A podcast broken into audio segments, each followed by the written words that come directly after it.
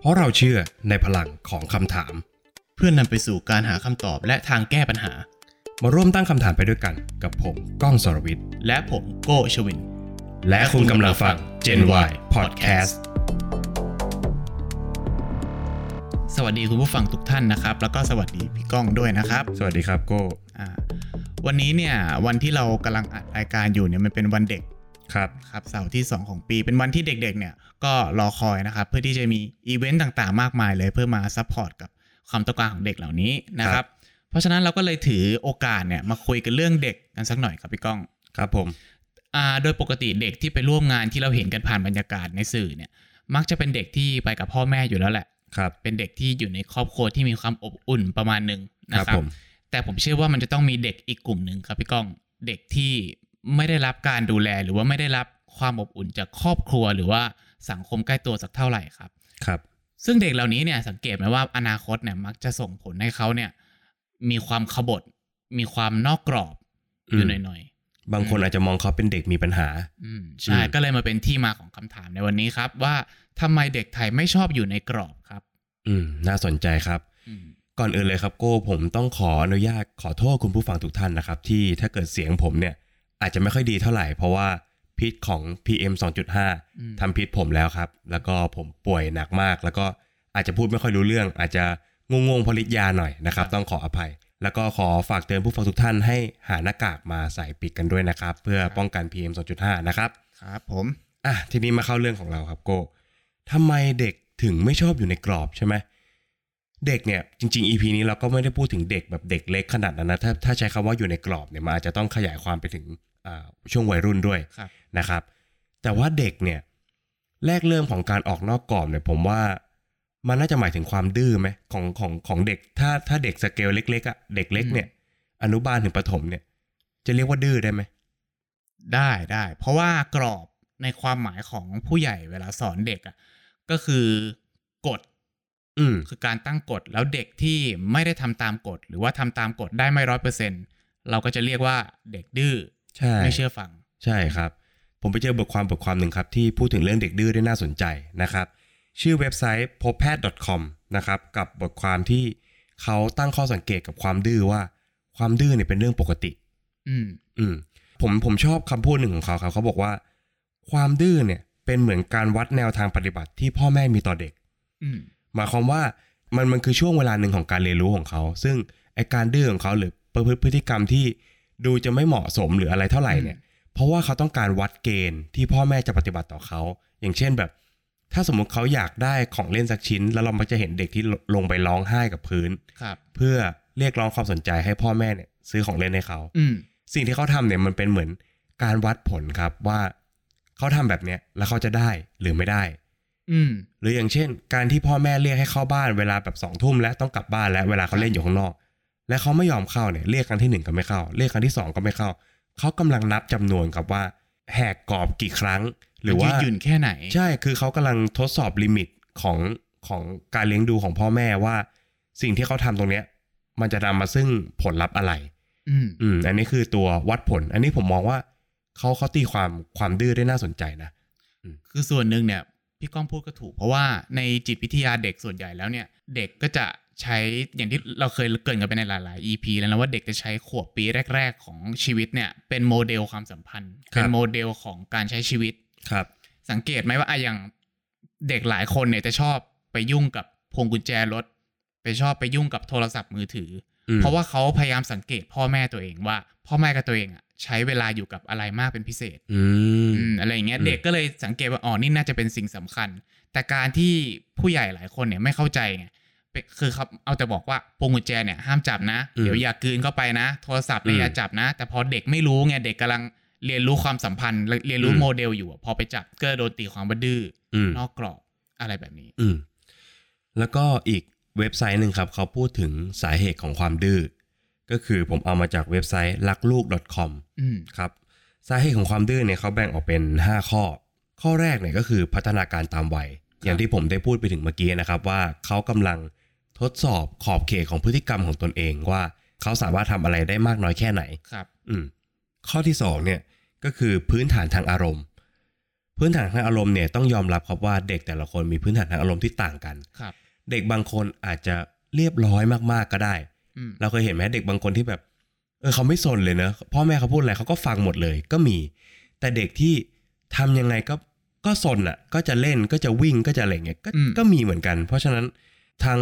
พ่อแม่แล้วก็ตัวคนรอบตัวของเด็กเองอะต้องพยายามทำความเข้าใจว่า เขามีพื้นฐานทางอารมณ์ที่ต่างกันบางครั้ง อาจจะไม่ได้เกี่ยวกับการเลี้ยงดูอย่างเดียว อืม มันอาจจะเกี่ยวกับ DNA หรือยีนของเขาเลยด้วยซ้ำที่มันเกิดมาเป็นแบบนี้ แล้วมันดีไซน์ให้เขาเนี่ย เป็นคนที่ดื้อ อืม มากกว่าปกติ อื อื ม ม นอกจาก DNA หรือว่าการเลี้ยงดูที่พี่ก้องบอกแล้วเนี่ย ผมขอแทรกนิดนึงในเรื่องของภาษาก็สำคัญ อืม คือมันมีในหนังสือเขาเคยเขียนเอาไว้ครับหนังสือจิตวิทยาเด็กเนี่ยแหละครับเขาบอกว่าภาษาจริงๆเนี่ยที่พ่อแม่ใช้เลี้ยงดูเด็กเนี่ยมีผลกับพัฒนาการของเด็กแล้วก็นิสัยของเด็กด้วย ยังไงครับ ก็คือเขาบอกว่าโดยปกติแล้วเนี่ยเด็กอายุประมาณสัก 20 เดือนเนี่ยก็จะเริ่มพูดคำศัพท์ที่เกี่ยวกับเรื่องทางจิตใจได้ เช่น ทุกข์ใจชอบ เสียใจเป็นเป็นเป็นคำสั้นๆ พอสองขวบเนี่ยก็จะเริ่มพูดคำศัพท์เกี่ยวกับเรื่องของทางกายได้ เช่น ฉันรู้สึกร้อนจังเลย หรือว่าฉันรู้สึกหนาวจังเลย อะไร อืม แบบเนี้ยไอการสอนช่วงแรก ๆ ของปีเนี่ยมันสะท้อนว่าจริง ๆ แล้วเด็กกำลังเรียนรู้ ความสัมพันธ์ระหว่างร่างกาย ความรู้สึกแล้วก็คำศัพท์ การแสดงออกอยู่ไปพร้อม ๆ กันผ่านภาษา อืม อืมในช่วงขวบแรก ๆ ของปีเองอะแล้วก็ในช่วงนี้เนี่ยก็จะสังเกตว่า พ่อแม่หลายคนเนี่ยที่บอกว่าเด็กดื้อแล้วก็เด็กไม่เชื่อฟังที่พี่ก้องบอกเมื่อกี้ ครับ มันมาจากการที่เราไปไปตีกรอบเด็กว่า เออ เด็กห้ามเล่นอันนี้นะ ต้องอ่านหนังสือต้องเรียนรู้ต้องอยู่ในบ้านอย่างเดียว เราไปตั้งกฎให้เขามันทำให้เด็กอะขาดทักษะบางอย่าง ก็คือการใช้คำศัพท์พวกนั้นนะกับคนอื่นๆยังไงรู้ไหมครับ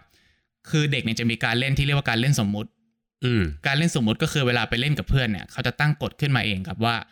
อ่า เธอต้องมีดาบไลท์เซเบอร์ก่อนนะ ถึงจะเข้ามาเล่นกับฉันได้ อืม เด็กจะเริ่มเรียนรู้ว่าอ๋อ เราต้องยอมรับกฎของสังคมก่อน อืม เราถึงจะได้ได้เข้าไปไม่ใช่การแสดงอารมณ์เพียงอย่างเดียว อืม ไม่ได้การใช้คำศัพท์เพียงอย่างเดียวแต่ว่าเราต้องปฏิบัติตามด้วย อืม แบบนี้นะครับเป็นส่วนหนึ่ง ครับ ก็เป็นเหมือนรากฐานของการเข้าสังคม ใช่ใช่ ที่บางทีพ่อแม่อาจจะมองข้ามไป มองข้ามใช่ ครับ ข้อต่อมาที่เป็นเอ่อพื้นฐานของความดื้อก็คือสิ่งแวดล้อม ครับ สิ่งแวดล้อมเนี่ยเขาบอกว่าสถานที่ที่เลี้ยงดูเด็กเนี่ย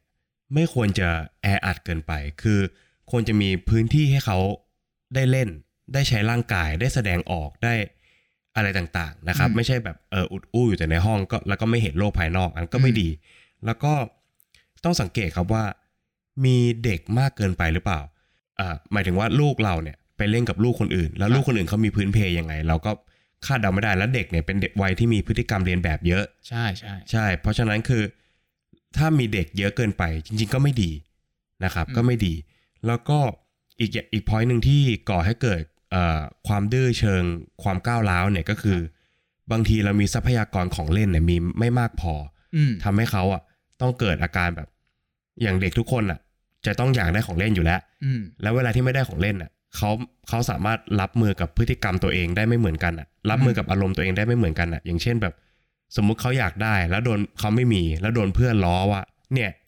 แกไม่มีของเล่นอะไรอย่างเงี้ยเขาก็อาจจะถ้าเขาเป็นคนระงับอารมณ์ได้ ก็ย้อนกลับไปข้อแรก ๆ ที่บอกว่าเป็นพื้นฐานทางอารมณ์ ครับ ถ้าสามารถเขาสามารถยับยั้งอารมณ์ได้ ก็จะไม่เกิดการทะเลาะวิวาท ใช่ แต่ถ้าสมมติเด็กคนไหนที่ทำไม่ได้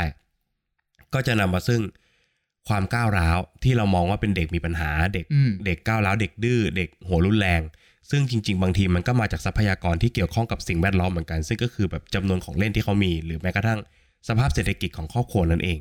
อืม อืม มันมันเกี่ยวข้องจริงๆนะเรื่องแบบเนี้ยคือมันเป็นเรื่องเรื่องละเอียดอ่อนเล็กน้อยนะ อืม คือมันมีงานวิจัยชิ้นหนึ่งนะที่ที่ให้เด็ก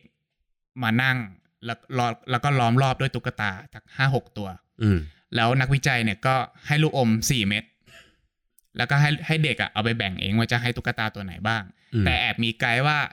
ตุ๊กตาบางตัว เป็นตุ๊กตาแปลกหน้าที่เพิ่งเข้ามาในหมู่บ้านเรา สมมุติให้ อืม เด็กอะก็จะมีแนวโน้มที่จะไม่ให้ลูกอมกับ ตัวใหม่ ตุ๊กตาตัวนั้น อืม มันเปรียบเทียบเหมือนกับเด็กปัจจุบันเลยเนาะที่แบบ อืม มีทรัพยากรไม่พอ แล้วบางครั้งอาจจะต้องย้ายโรงเรียนหรือว่าย้ายหมู่บ้านที่อยู่อะไรเงี้ยแล้วไปเจอเด็กสังคมใหม่ที่ควบคุมไม่ได้ ก็กลายเป็นว่าเขาเนี่ยกลับกลายเป็นเด็กที่แปลกแยก ใช่ อย่างผมเองอ่ะก็เคยพบเจอกับสถานการณ์ที่ต้องย้ายโรงเรียน อืม เข้าใจเลยครับว่าไอ้คำว่าเด็กแปลกแยกนี่เป็นยังไง เพราะบางทีเราเข้าไปเนี่ย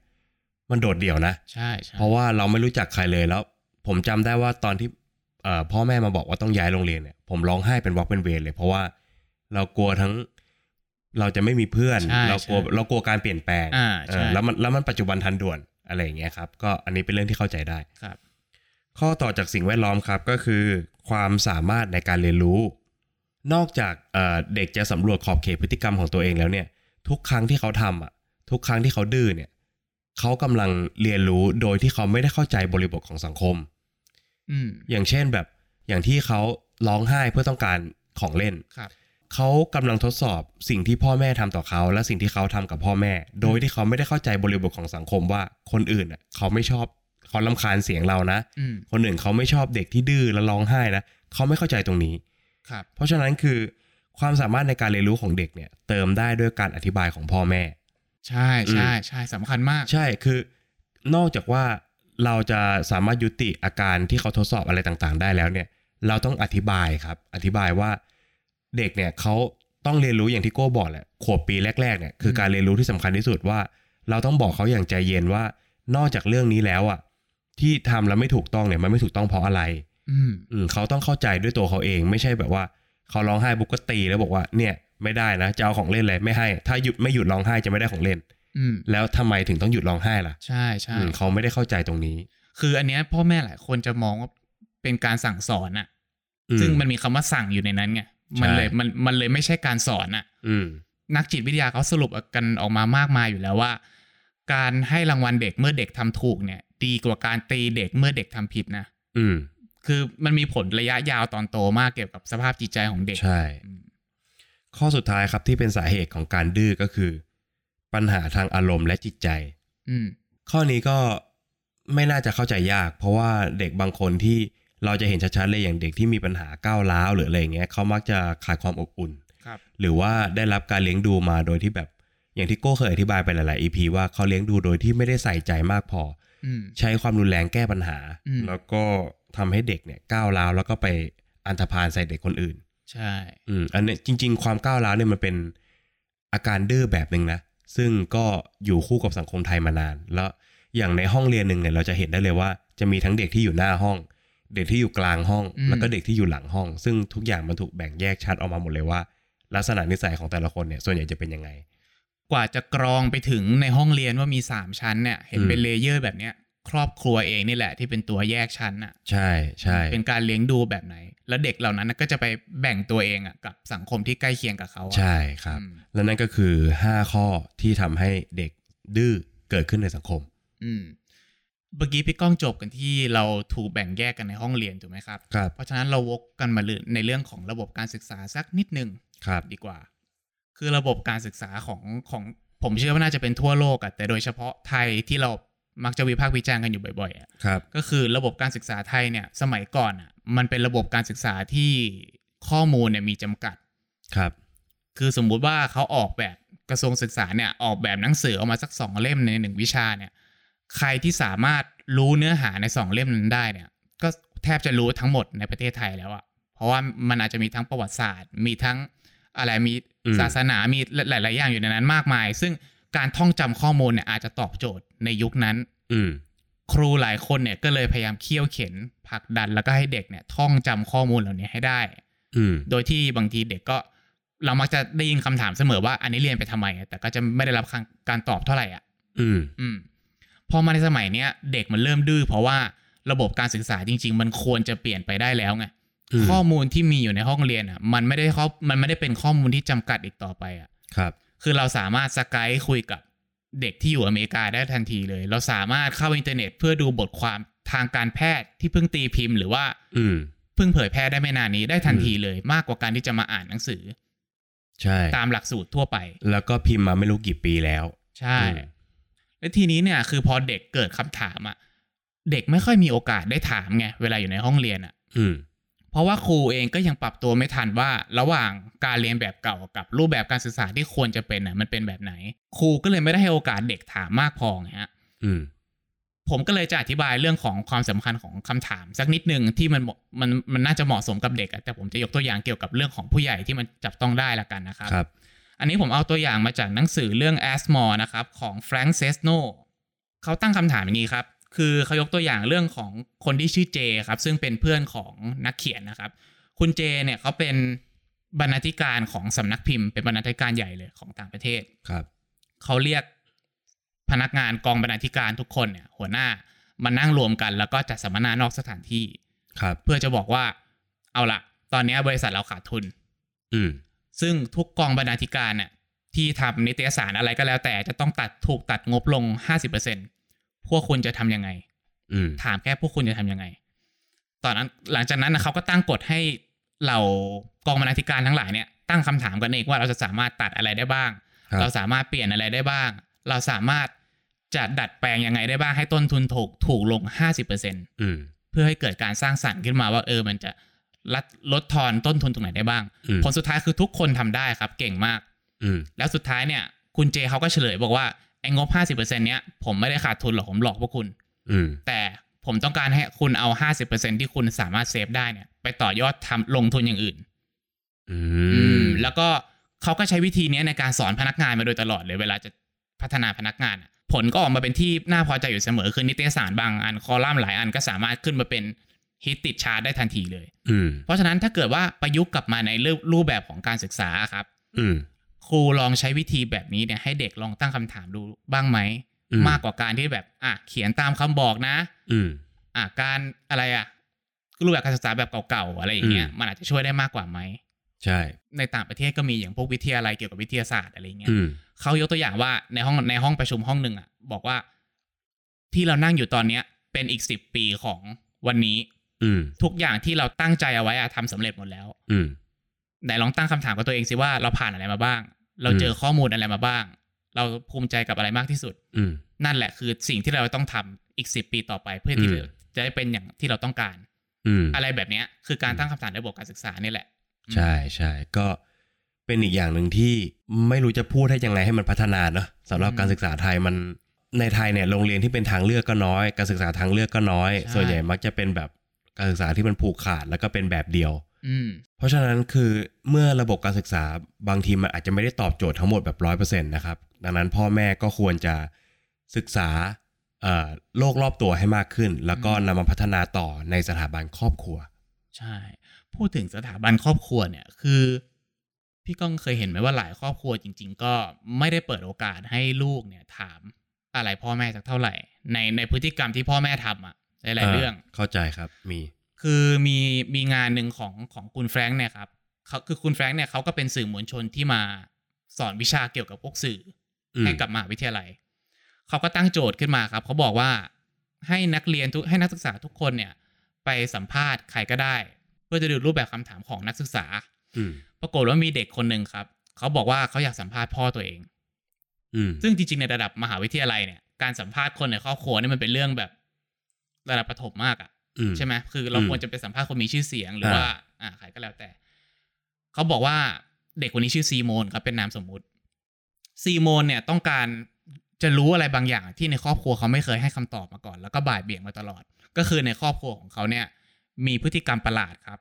คือในทุกๆ ปีเนี่ยจะมีอยู่หนึ่งวันที่เขาจะเฉลิมฉลองอะไรกัน ไม่รู้ แล้วก็ไม่มีคำตอบ แต่ว่าแค่มานั่งอาจจะมีงานเลี้ยงฉลองย่อยๆ ในครอบครัว อืม โดยที่ไม่รู้ว่ามันเป็นเรื่องเนื่องในโอกาสอะไร ฉลองอะไร ใช่ซีโมเนี่ยเขาก็สงสัยมาตลอด เขาก็เลยไปตั้งกล้องแล้วก็ขอสัมภาษณ์พ่อตัวเอง สุดท้าย อืม พ่อเธอก็ยอมครับ เขาถามพ่อเธอว่า พ่อก่อนที่หนูจะเกิดเนี่ย มีเด็กคนหนึ่งจากไปใช่ไหม อืม อืม พ่อก็ยังไม่ตอบอะไร อืม พ่อก็น้ำตาไหล แล้วสุดท้ายเนี่ยพ่อเขาก็ยอมรับว่า ก่อนที่ซีโมนจะเกิดเนี่ย ลูกคนแรกของเขาเนี่ยคลอดก่อนกำหนด อืม แล้วก็ทำให้ปอดของเขาเนี่ยปอดของเด็กอะโตขึ้นมาแบบไม่สมบูรณ์ อืม ทำให้ปัญหาในร่างกายเนี่ยตามมาอีกมากมายเลย อืม แล้ววันนั้นน่ะ มันเป็นวันคลอดไงพี่ก้องลองนึกภาพวันคลอดอะ อืม เพื่อนเพื่อนๆของคุณพ่อเขาทุกคนเนี่ย ก็จะมาร่วมแสดงความยินดีหน้าห้องถูกไหมและที่สำคัญคือเพื่อนของเขาอะก็จะพาลูกของเขามาด้วย เพื่อร่วมแสดงความยินดี อืม แต่พ่อของซีโมนกับแม่ของเขาเนี่ย ตัดสินใจกันต่อหน้าเพื่อนๆว่าจะถอดเครื่องช่วยหายใจ เขาก็ตัดสินใจถอดเครื่องช่วยหายใจในขณะที่ความเจ็บปวดมากที่สุดอ่ะคือ เพื่อนๆเขาทุกคนอ่ะพาลูกมาด้วย อ๋อเออเข้าใจแล้วครับ เขาก็รู้สึกเจ็บปวดมาก เขาก็เลยไม่เคยบอกเรื่องนี้กับซีโมนเลย อืม แล้วเนี่ย ก็ทำให้ซีโมนเข้าใจความสัมพันธ์ในครอบครัวอย่างหนึ่งครับ เขาบอกว่าหลังจากรู้เรื่องนี้มาเนี่ย เขาไม่เคยโกรธพ่อเขาเลยเวลาที่พ่อเข้มงวดกับเขา เขาไม่เคยพลักออกจากพ่อเขาเลยเวลาที่พ่อเขากอดเขา อืม เขาไม่เคยดื้อกับพ่อเขาเลย เพราะ อืม เขารู้ว่าทำไมพ่อถึงรักเขามากขนาด อื นี้ ม ไง พ่อเขามีแผลเนอะ อืม อืม เนี่ยมันมันคำถามเนี่ยมันทำให้เด็กอะเปลี่ยนจากเด็กดื้อเนี่ยกลายเป็นคนที่กลับมาอยู่ในกรอบได้เลยอะ ทุก EP เนี่ยเรามักจะมีทางแก้ปัญหาให้ อืม นะครับ แล้วก็ผมรู้สึกว่าหากจะแนะนำให้พ่อแม่แต่ละคนเนี่ย ดูแลกับเด็กดื้อเนี่ยก็ดูจะง่ายไปสักหน่อยเพราะว่าเด็กดื้อเนี่ยมันยังรับมือไม่ค่อยยากเท่าไหร่ ครับ แต่ถ้าเป็นวัยรุ่น วัยที่ฮอร์โมนกำลังพุ่งพล่านเนี่ย ผมว่ารับมือยากกว่า ครับ เลยมีบทความหนึ่งมานำเสนอครับ ชื่อบทความว่า เลี้ยงดูอย่างไรให้ได้ใจวัยรุ่น มาจากเว็บไซต์ The Asian Parent Thailand นะครับ ข้อแรกครับที่เลี้ยงดูให้ถูกใจวัยรุ่นนะครับ เขาบอกว่า อย่าแทรกแซงพ่อแม่ต้องตรวจสอบตัวเองครับว่า อย่าเอาตัวเองอะเป็น QC มากเกินไป อย่าทำทุกอย่างให้เป็น Quality Check มากเกินไป อย่าต้องติ๊กถูกว่าลูกต้องเรียนได้เกรดนี้ ลูกต้องเอ่อซักผ้าทุกวันนี้ต้องอย่าอย่าอย่าทำเป็นทุกอย่างเป็นการตัดเกรดไปซะหมดนะครับ อ่า อย่าแทรกแซงชีวิตของลูกมากเกินไปนะครับ ข้อที่ 2 คือ ต้องมีเวลาคุณภาพให้กับลูก เรามักจะได้ยินว่าลูกบางคนเนี่ยบ่นว่าพ่อแม่ไม่มีเวลาให้ ครับ แต่การไม่มีเวลาให้เนี่ย จริง ๆ เขาหมายถึงไม่มีเวลาที่มีคุณภาพต่างหาก มันไม่ได้จำกัดนะครับว่า อาทิตย์หนึ่งเนี่ยต้องเจอกันกี่ชั่วโมง วันหนึ่งต้องนอนกอดกันกี่ชั่วโมง มันไม่จำกัดนะครับ แต่ว่าเวลาคุณภาพเนี่ยคือเวลาที่แม้จะมีเพียงแค่ชั่วโมงเดียวอะแต่ว่าเป็นเวลาที่ทั้งสองคนได้พัฒนาเชิงความสัมพันธ์มากขึ้น มากขึ้นมากขึ้น ไม่ใช่แบบแค่เจอหน้ากันนั่งอยู่ในห้องเดียวกันแล้วต่างคนต่างกดมือถือไม่ใช่ อืม นะครับเขาบอกว่าเวลาคุณภาพเนี่ยสร้างได้ง่ายๆครับ อย่างเช่น การกินข้าวร่วมกัน อืม การโทรศัพท์หากันบ้าง ซึ่งมันก็ง่ายๆนะครับ การไลน์หากันบ้าง อืม อะไรอย่างนี้นะครับ การทำกิจกรรมเดียวกัน ซึ่งกิจกรรมนั้นน่ะลูกต้องเป็นคนตัดสินใจว่าจะทำอะไร อืมอืม อย่างเช่นแบบอ่าวันเนี้ยอยากไปกินข้าวนอกบ้าน อืม ก็ให้ลูกเป็นคนเลือกร้าน คือมันมันจะมีเจเนอเรชันแกรอยู่ ครับ ไม่ว่าจะเป็นแบบร้านที่พ่อแม่เลือกก็จะเป็นแบบสไตล์หนึ่ง สไตล์ ใช่ไหม หนึ่งใช่ แต่ว่าร้านที่ลูกเลือกมันก็จะ เอ้ยเออ แต่ทีเนี้ยพ่อแม่ต้องยอมบ้างสำหรับในกรณีที่ลูกเป็นวัยรุ่นต้องยอมบ้าง เพื่อเออรักษาความสัมพันธ์ไว้ แล้วก็สร้างเวลาที่มีคุณภาพ อืม นะครับ ข้อที่สามก็ง่ายๆครับ เอาใจลูกมาใส่ใจเรา ครับ อืมก็บางทีต้องใจเย็นแล้วก็ต้องดูจังหวะในการตักเตือนบ้าง เพราะบางครั้งเนี่ยพ่อแม่เนี่ย ผมเข้าใจในความหวังดี แต่ว่าบางครั้งมันเข้ามาผิดจังหวะเกินไป ก็ อืม ใช่ อืมมันก็จะทำให้การเตือนครั้งนั้นอ่ะกลายเป็นการแบบต่อว่าแล้วก็ผลลัพธ์ออกมาเป็นเนกาทีฟซะมากกว่า ยกตัวอย่างเห็นชัดเลยคือบางครั้งวัยรุ่นเนี่ยก็จะมีเรื่องเครียดของเขาแหละ อืม ไม่ว่าจะเรื่องกับความรักเรื่องการเรียนหรืออะไรก็แล้ว อืม แต่เรื่องเพื่อน กลับมาทั้งวันนั้นเน่ยเป็นวันที่แบบเลวร้ายมากเลย อืม เปิดประตูเข้าบ้านกึ้งเสร็จ เฮ้ยทำไมไม่ถอดรองเท้าก่อนเข้าบ้านอ่ะ เออ อะไรอย่างเงี้ย เฮ้ยทำไมถึงแบบไม่เอาเสื้อใส่ในกางเกงอะ อืม อะไรอย่างเงี้ย อะไร คื ป มั ระมาณก็เนี้ย กลายเป็นว่าโอ้โหทั้งวันเนี่ยมันแย่มาอยู่แล้ว แต่ว่า อืม การตักเตือนมันมันผิดจังหวะเกิน ใช่ ไปอะ คือเหมือนบ้านนะมันควรจะเป็นที่ที่วัยรุ่นรู้สึกแบบเพย์เซ ปลอดภั ฟ ย ที่สุด อะเออ ใช่ ใช่ ใช่ครับ ข้อที่ 5 ก็คือต้องทำความรู้จักกับเพื่อนลูกบ้าง ม กรณีเนี้ยถ้าทำได้มันก็เป็นเรื่องที่ดีแหละ ครับ อย่างอย่างบางบ้านก็จะเลือกแก้ปัญหาด้วยการแบบ พาเพื่อนลูกมาเล่นที่บ้านเลย อืม อย่างคือวัยรุ่นเนี่ยมันจะมีสองแบบ คือหนึ่งไปบ้านเพื่อนกับสองเพื่อนมาบ้าน ครับ บางบ้านก็จะเลือกให้เออเพื่อนมาบ้านเลย อย่างน้อยทุกอย่างมันก็อยู่ในสายตาเรา ก็เป็นทางเลือกที่ดี ครับ นะครับ ข้อต่อมาคือให้ความเคารพ อืม อันเนี้ยคืออาจจะฟังขัดดูขัดใจสำหรับพ่อแม่บางคนนะครับ ที่ต้องเคารพลูกตัวเอง แต่เคารพในที่เนี้ยหมายถึงว่าเคารพในความเป็นส่วนตัว เคารพในสิทธิต่างๆ ของมนุษยชนนะครับ ไม่ว่าจะเป็นเอ่อการไม่ไปก้าวก่ายในห้องนอนของลูก อืม เก๊เก็บของของลูก ไม่ไปอ่านบันทึก ไม่ไปแอบอ่านไลน์อะไรอย่างเงี้ยนะครับ คือพื้นที่ส่วนตัวของเขาเราต้องเคารพ ไอการที่พี่ก้องยกตัวอย่างเมื่อกี้ผมเห็นว่าอันหนึ่งอะเป็นเรื่องที่ร้ายแรงมากที่สุดคือการแอบอ่านไดอารี่อะ อืม เป็นเรื่องที่แย่มากๆเลยนะครับ ถ้าเกิดว่าทำเนี่ย ใช่ น ไม่ เป็น ควร พื้น ทำ เป็นพื้นที่ที่ปลอดภัยที่สุดสำหรับวัยรุ่นหรือคนคนหนึ่งอ่ะไม่ว่าจะ อืม วัยไหนก็ตามอ่ะ ครับ การที่คุณแบบเข้าไปมันทำให้เกราะของเขามันแตกสลายแบบ อืม เขาบอกว่าการที่เราไปลุกล้ำเขาเนี่ยมันเหมือนกับว่าความไว้ใจเรามันจะลดลงนะ อืม อย่างสมมุติว่าสมมุติว่าผมมีไดอารี่เล่มหนึ่งแล้วผมรู้ว่าใครมาแอบอ่าน ความไว้ใจต่อผมที่มีต่อคนคนนั้นอ่ะ ก็หมดลงเลยนะ อืม เพราะรู้สึกว่าว่าง่ายๆจะมาเผือกทำไมอะไรอย่างเงี้ย ใช่ นึกออกไหม ใช่ เออมันจะมันจะไปทางนั้นซะมากกว่า ใช่ใช่ นะครับ แล้วก็การที่เรารู้จักเคารพสิทธิ์ของลูกเราเนี่ย มันจะทำให้โตขึ้นอะลูกเราก็จะรู้จักเคารพสิทธิ์กับคนอื่นด้วย อ่า อืม ก็เป็นที่มาว่า เนี่ยคือทำให้เด็กไม่ดื้ออะ ใช่ เป็นต้นเหตุเลย ใช่ ข้อสุดท้ายผมชอบมากครับ ข้อสุดท้ายเขาบอกว่า การตั้งกฎเกณฑ์ ไม่ใช่ตั้งกฎหมาย อืม อืมหลาย ๆ อย่างที่โก้บอกเลยว่าการสั่งสอนที่มักจะมานำด้วยคำว่าสั่งนะครับ อืม หรือว่าการดุด่าว่าร้าย ครับ เพื่อเพราะว่าไม่ทำตามกฎ เขาบอกว่ากฎหมายกับกฎเกณฑ์เนี่ยต่างกัน อืม กฎหมายเนี่ยเป็นสิ่งที่กลุ่มคนกลุ่มหนึ่งกำหนดขึ้นมา เพื่อใช้กับเอ่อหมวดประชาชนโดยรวมนะครับ แต่กฎเกณฑ์เนี่ยกฎเกณฑ์เป็นกฎเกณฑ์ที่ตั้งขึ้นมาโดยการได้รับการยอมรับจากทั้งสองฝ่าย อืม ซึ่งมันมันแฟร์กว่าสำหรับการใช้ในครอบครัวนะครับ อืม อย่างเช่นแบบสมมุติกฎหมายเนี่ยอาจจะบอกว่าคุณห้ามเล่นมือถือ เกินวันละสองชั่วโมง อืม แต่กฎเกณฑ์เนี่ยอาจจะเล่นอาจจะตั้งกฎว่า จันทร์พุธศุกร์เนี่ยคุณเล่นได้เกิน 2 ชั่วโมง แต่พฤหัสกับอะไรเงี้ยก็คือต้องห้ามเล่นนะอย่างเช่นหรือไม่ก็บนโต๊ะอาหารห้ามเล่น แต่ว่าเวลาอื่นเนี่ยเล่นได้อะไรอย่างเงี้ย ผม คือ ผมผมนึกถึงตัวอย่างบางอย่าง คือสมมุติว่าถ้าถ้าเป็นเรื่องของมือถืออย่างเงี้ยถ้าเป็นกฎหมายเนี่ย ห้ามเล่นเกินวันละสองชั่วโมง อืม แต่ถ้าเกิดเป็นกฎเกณฑ์นะผมรู้สึกว่ามันควรเป็นแบบ ไม่ควรเล่นเกินวันละสองชั่วโมงอ่ะ เออ อะไรอย่างนั้นน่ะใช่ใช่ก็คือถ้าวันไหนจำเป็นหรือว่ามันติดพันจริง อืม ๆ ก็เกินได้ อืม แต่ไม่ใช่แบบ ไป พอ ไป นาฬิกาดังสองชั่วโมงกลิ้งปุ๊บต้องปิดอะไรอย่างเงี้ย อืม มันก็ไม่ใช่ ใช่ อะไรอย่างเงี้ยครับ นั่นก็คือ 6 ข้อนะครับที่จะเลี้ยงดูอย่างไรให้ถูกใจวัยรุ่น ครับสำหรับพ่อแม่ที่ฟังอยู่เนี่ยก็ลองทบทวนดูว่า ตอนนี้เรามีกี่ข้อที่เราเช็คลิสต์ว่าเราทำได้หรือว่า อืมครับ อันไหนที่ไม่เห็นด้วยอะไรอย่างเงี้ ครั ย บ ก็สามารถบอกเราเข้ามาได้นะครับ ครับ แล้วก็ต้องขอฝากไวีเช่นเคยนะครับสำหรับช่องทางการรับฟังนะครับ ไม่ว่าจะเป็น Apple Podcast Podbean Spotify รวมไปถึง YouTube Channel นะครับ ฝากไปกดไลค์กด Subscribe กดติดตามกันด้วย แล้วก็ที่เราเคยเกริ่นกันไว้ครับ ว่าจะมีช่องทางใหม่ๆ มาให้ติดตามกัน วันนี้ ครับ จะมาประกาศกันแล้วครับว่า มันคือช่องทางที่ชื่อว่า Pillowcast อ่า ครับ p i l l o w c a s t คืออะไร p i l l o w c a s t คือแพลตฟอร์ม Entertainment Podcast ที่รวมเรื่องเล่าหลากหลายรูปแบบไว้ในที่เดียวนะครับ อืม ณ ตอนนี้เนี่ยใช้งานได้บนเว็บไซต์ก่อน ซึ่งก็คือเว็บไซต์ p i l l o w c a s t net p i l l o w c a s t net นะครับ ครับ แล้วก็กุมภาพันธ์นี้ครับ จะมีโมบายแอปพลิเคชันลันช์ออกมาให้ได้ใช้กันด้วย อ่าก็เป็นแพลตฟอร์มที่เรียกว่าข้างในเนี่ยมีความบันเทิงครบเลย นอกจากนอกจากเราจะเข้าไปฟัง Gen Y เมื่อไหร่ก็ได้แล้วเนี่ยแล้วก็มีอีกหลายการที่เป็นหลายแง่มุมของสังคมมากเลยนะครับ ใช่ ต้องฝากติดตามกันด้วย ยังไงก็ต้องขอบคุณทาง p i l o w c a s t นะครับที่สนับสนุนงานของเรานะค ค รั รับ บแล้วก็แย้มเล็กๆครับว่าใน p i l l o w c a s t เนี่ยจะมีฟังก์ชันหนึ่งครับ ที่ผู้ฟังทุกท่านเนี่ยสามารถส่งของขวัญ อ่า ให้กับพอดแคสเตอร์ได้นะครับ ก็ถ้าฟัง Gen Y แล้วชอบหรือว่าถูกใจหรือว่ามีประเด็นอะไรที่มันถูกใจเป็นพิเศษเนี่ยก็ส่งของขวัญให้เราได้ ได้ นะครับ ยินดีรับของขวัญเลยนะครับ ครับ และนี่ก็คือ Gen Y Podcast ใน EP นี้นะครับ